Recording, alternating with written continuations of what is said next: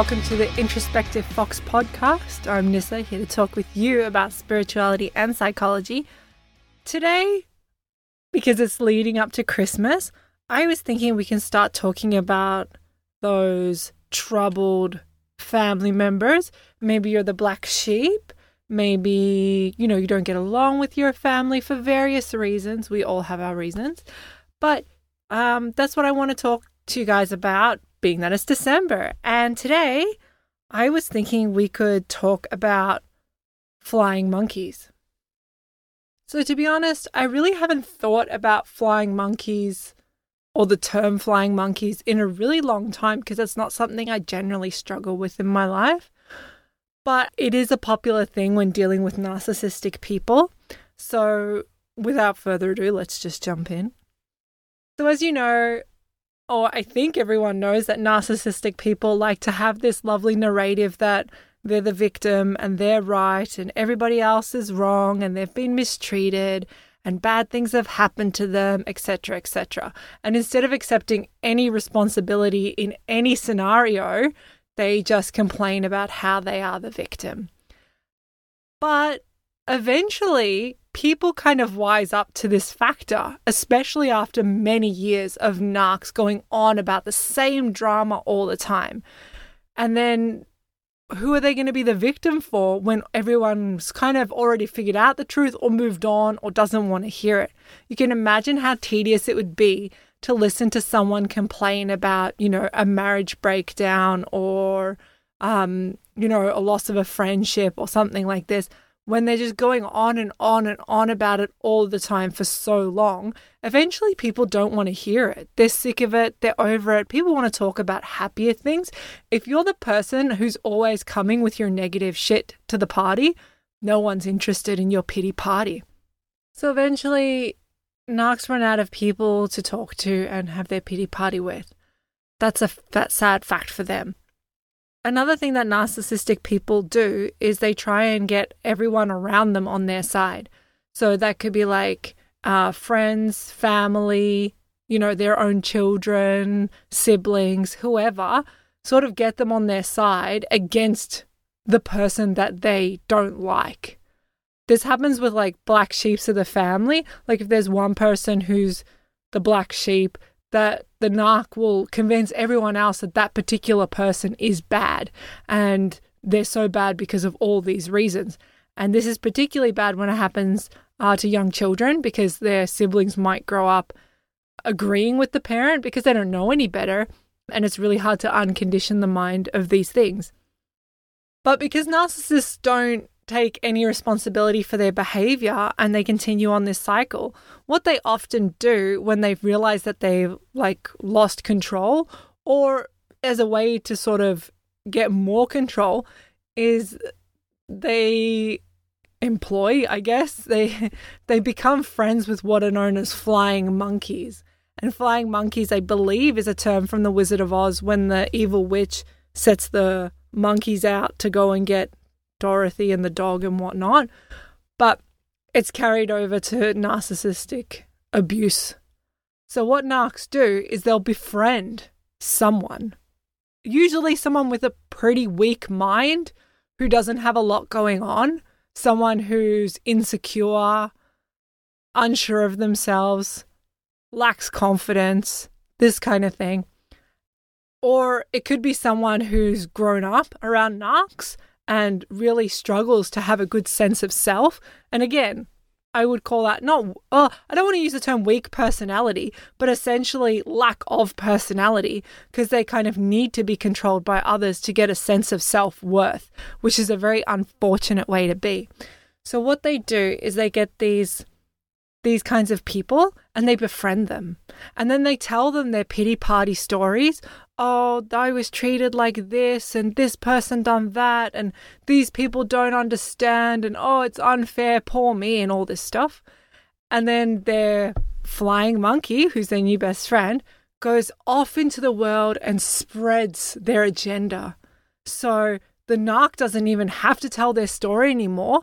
They've roped in little minions to go out and do their bidding for them. That's what they do. And they'll be friends with these people. And these people often have no place or business involved in any of this narrative and story. So let's use an example.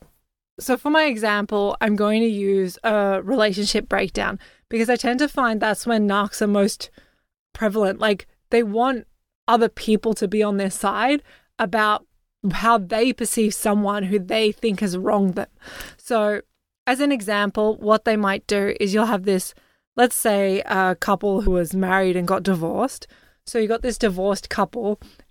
So, let's say the woman's the narc and the guy's just a regular guy who did whatever. Say the relationship broke down a long time ago. Let's say 10 years ago because that's a decent amount of time.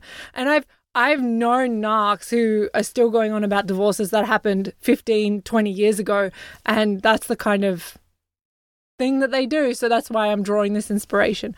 So let's say this this couple they left each other like 10 years ago for whatever reason it doesn't really matter because the woman's the narc and she's going to make her own narrative so what might happen is after about a decade no one's really interested in hearing about how your ex was so mean and all this stuff everyone's like you know you should really kind of get over it no one's interested because when breakups are new um, and people have this idea about gossip that I don't know, it kind of really draws everyone together as a society. And it's kind of important because you need to know like who's dangerous and who's safe from an animalistic perspective. So, you know, gossip in a sense isn't evil, but evil people tend to gossip more, which is interesting. And because we don't have any of those real dangerous threats, people tend to like really um, blow out of proportion what like little threats we do have in life. And I could go on about that for a whole half hour, but let's let's move on. So after about 10 years, no one cares about this relationship breakdown anymore. But of course, the narc's not getting any any energy from anyone anymore because nobody's listening to their story. So what they do is they got to find new people new people to bring into the fold, right? And obviously, the people who were involved in the original story can't be controlled because they were A, there, and B, it's been so long that they don't care. So, what they do is they get these new people involved in the story, and these are the flying monkeys, right? So, they start making friends with them, just people who weren't around at that time or have nothing to do with it.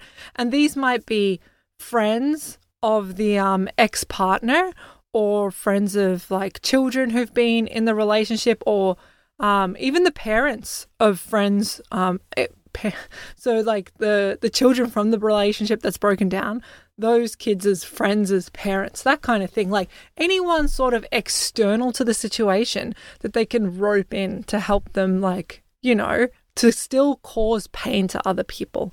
So here they are telling their story to these new people and like, oh, it's so bad what my ex did to me, blah, blah, blah, blah, blah. You can fill in whatever you like there, whatever they've picked. And then that person takes it on board because they are friends with the narc and they have no intention of going and getting to know the other person or anything about their life. So they're only getting this one side of the story. And like I said, these people who are sucked into this trap are often like already a little bit weaker in personality and mind, like low self esteem, not a lot of like interests, hobbies, or strong personal relationships. The relationships that they do have, these flying monkeys, probably very volatile relationships. They don't have any strong connections or bonds in their lives. So that's why they're latching onto the narcs and like taking everything they say to heart because they're so desperate for love, affection, and attention that they'll basically unconsciously do anything in order to receive those kinds of what they perceive as love and affection. So then the flying monkeys got all these ideas that the narcs told him about how awful the ex partner is. And, you know, they're convinced. They're convinced that that's awful. And then what do they do? Because obviously they're also looking for love and, and attention. And the other thing is is that probably deep inside them spiritually somewhere they know it's not true because everyone's got their own like bullshit detector and I like to think that even these kinds of people kind of know it's not true. So what do they do? they go seek to confirm. But how do they confirm? Not by going to the source and speaking to the ex or something like that. No, no. They go around to other people who are involved in the story, who are still friends with the other person who's not the narc. So in this, it would be the the man of the relationship that we're in our hypothetical, and they seek people in that guy's life and ask them like oh how can you be friends with them? Because they're so bad. How can you like care about them? How can you still speak to them? Because they're so bad. And don't you know what they did to that person? Because they're trying to validate these feelings inside them and they're trying to strengthen the sick bond that they have with the narc because it's the only relationship they have and these are the only types of attachments that they can form so instead of having healthy relationships um this is kind of how they operate because they're not at a emotionally aware level to process what's going on. And they don't set good boundaries because if they did set good boundaries, they wouldn't engage with narcissistic people. So that's in a nutshell what flying monkeys are. And I guess if you feel like trapped in a way that you need to go and convince other people that someone you know is so bad, then you should know that you're probably a flying monkey and that you're doing the bid of a narcissistic abuser. And if that makes you feel good, that's really unfortunate for you. So, what can you do? The first thing you can do is get a hobby. And seriously, like, I don't want to say get a life because that sounds mean, but the more protective factors we have over ourselves, the less likely we are to be sucked into these narc traps. So, if you have interests, hobbies, a strong sense of self and self confidence and self worth, you're not going to be sucked into this kind of bullshit, petty, emotional drama that a lot of people can get sucked into. So, yeah, get a life. No, no, no. Get a hobby first. Find things that you like to do and do it for yourself and be happy. That's step one, I think. I would um, spend less time gossiping about other people because when you're filling your mind with crap, you got no space for good stuff. So there's this quote that I want to bring up because I think it really illustrates the point I'm trying to make here. And I don't know who came up with this quote, but it's something I've heard growing up. I've heard it my whole life. And it's great minds discuss ideas. Average minds discuss events. Small minds discuss people. So if you find yourself discussing people, you're small. If you want to be great, discuss ideas. So, what can you do if you're encountering a flying monkey who's going on at you about stuff that nobody cares about?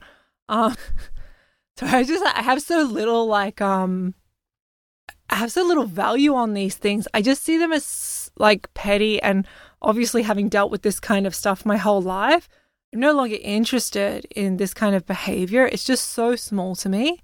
So I'm sorry if it's coming across a bit hum ha.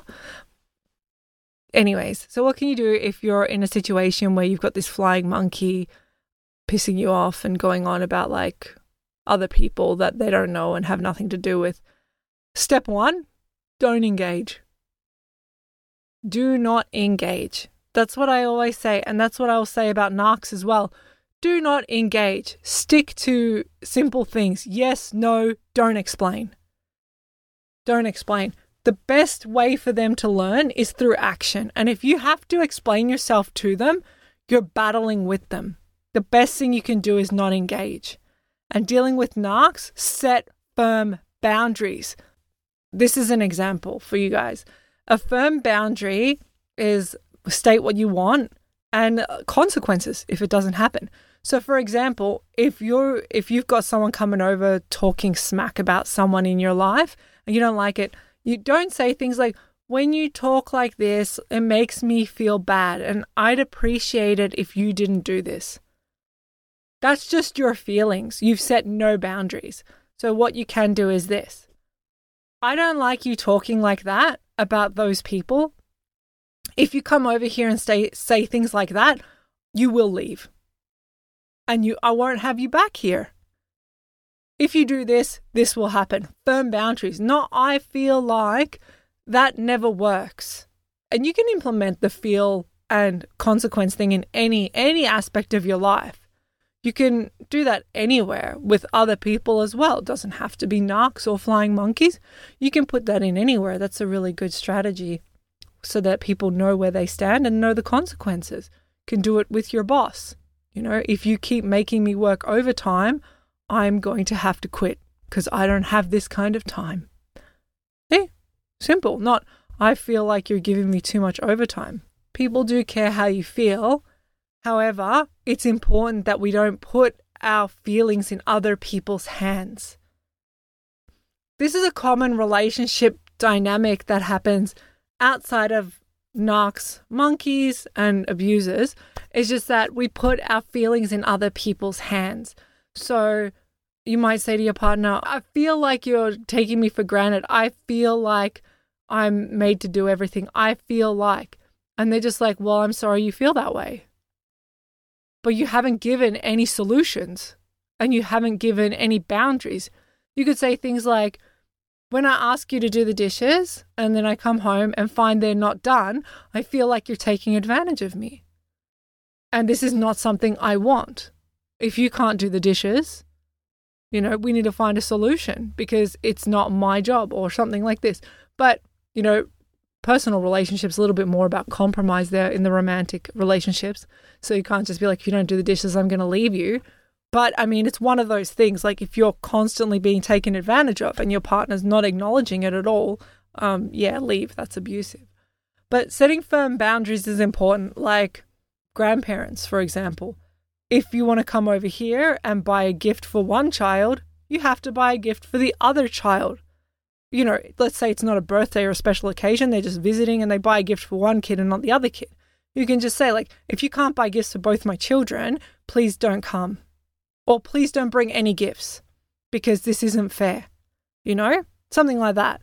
You can't just tell them, oh, you know, when you do this, the kids feel like that. They won't care. That's not their problem. You got to have clear outlining boundaries because the way you interpret your feelings is not the way everybody else interprets feelings. You know, sometimes when we get people get angry, right? And then someone might be angry and they might feel scared that they're angry. Some people might get angry and feel frustrated that they get angry. Some people might get angry and feel, I don't know, invigorated. Who knows who that is? But your feelings and how you feel about things aren't consistent with other people because they're not physical things. And the way you feel about something and the way you interpret those feelings are going to be different. Like, there's people who, when they feel happy, get scared. The happy man syndrome, you know, or lucky man syndrome, I think it's called. But I don't think it's a real syndrome. I think that's just a saying. But essentially, when you feel like too many good things are happening, you have an overwhelming sense of dread that something bad is about to happen. Whereas some people can just be happy and excited all the time and feel content with that. So the way you feel about things and the way you feel about those things aren't universal, but physical realm things are interpreted physically and they have boundaries, whereas feelings are broad and sort of a mess. But if you say, if you do that, I'll ask you to leave. And that's it. But you can't say, if you do that, I'll ask you to leave and I expect you to be happy about it and not cause any drama and be nice and understand why I've done it. You can't do that. You can only do the first part. If you do this, I expect you to leave. I will kick you out. And then, however they interpret that, that is their problem.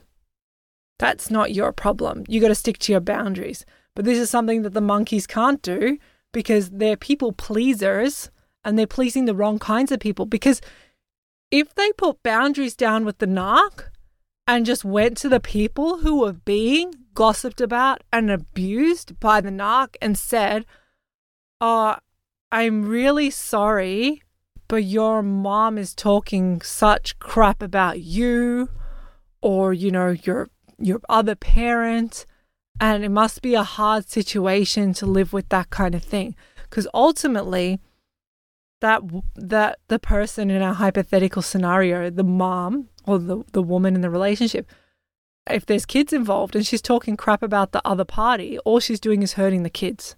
That's all it ever does. When you're a parent, you talk smack about the other parent, all you're doing is hurting the kids. It doesn't matter how old your children are. that's still their parent and that's still a sacred relationship. And it's got nothing to do with anyone else except for the kids and the parent. There's kids whose, you know, their mom was beaten up by their father, but that doesn't mean that their father is a bad father to them. It means he's a crappy partner, but he might be the best dad in the world. We don't know and they might they might have a great relationship with their kids but going around and trying to get kids to actively not want to have parents is so sad and abusive it's really really nasty i mean in a hypothetical scenario say there's like a relationship like that where the parents are divorced it's been 10 years the kids are there and they still have a relationship with both parents obviously probably strained with the narcissistic one because the kids are probably aware of how that person is and the compromises they have to make in order to maintain a relationship with that person. And then that person is trying to turn them against the other parent, actively trying to get children to not have parents. That's the kind of thing that they're engaging in. And that's what these flying monkeys are like. They don't think about bigger pictures because, like I said, low sense of worth, small people. That's why they engage in these kinds of gossipy discussions. They can't see the whole thing. Like, what do you want these people to do? Not have friends and family and just be isolated and alone? Is, that is that what you want? Like, that's absolutely ridiculous. And this is what I don't think people conceptualize when they engage in practices like petty gossip and things is that they don't realize what what do they want from people? What do they want? They want them to be alone and miserable because that's what they're creating, essentially. So we haven't really talked about anything spiritual here. It's been more um, mildly pop psychology based, talking about things like toxicness, narcs, and flying monkeys, which aren't genuine psychological terms. All narcissistic personality disorder is. But what would I say about this spiritually? I think when you engage with narcissistic people, it's always a lesson in your true self and your higher self because you choose whether or not you partake in this kind of behavior and engage. So I think that those involved with narcs, and especially when it comes to terms of energy and energy exchange and interaction, because we know that narcs can steal our energy. So it really becomes a practice to really maintain and hold your own energy and not become drained emotionally or spiritually. But it's the same really with the flying monkeys. You're choosing whether or not you engage these people.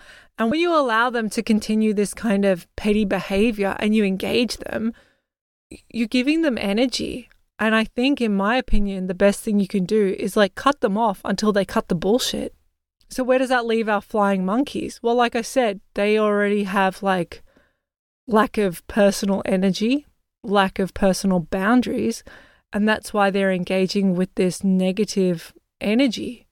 And all they're doing is breeding negativity and taking themselves away from their higher purpose and their higher selves. And they're vibrating at such a low frequency because they're engaging in petty drama, which is sad. Well, I think we're in a good place now to end. I feel like we've talked about a lot of stuff. It's mostly been a bit of a rant on my side, but I wanted to get the terms out there and, and I try not to get too direct because I want you to be able to put in your own experiences into the situations that we're describing. But overall, I think, you know, this is a good introduction to the term flying monkeys and what kind of people they are. But as always, I'd love to hear your thoughts and comments. It would be great to hear. So please, if you have some time or some thoughts, you know, email, Facebook, Instagram, any of those places. I'll hopefully get another episode out before Christmas where we can talk more about like things like black sheep and um, being the family outcast which I think will be fun. Anyways, have good mental health, stay safe, and we'll talk soon. Bye.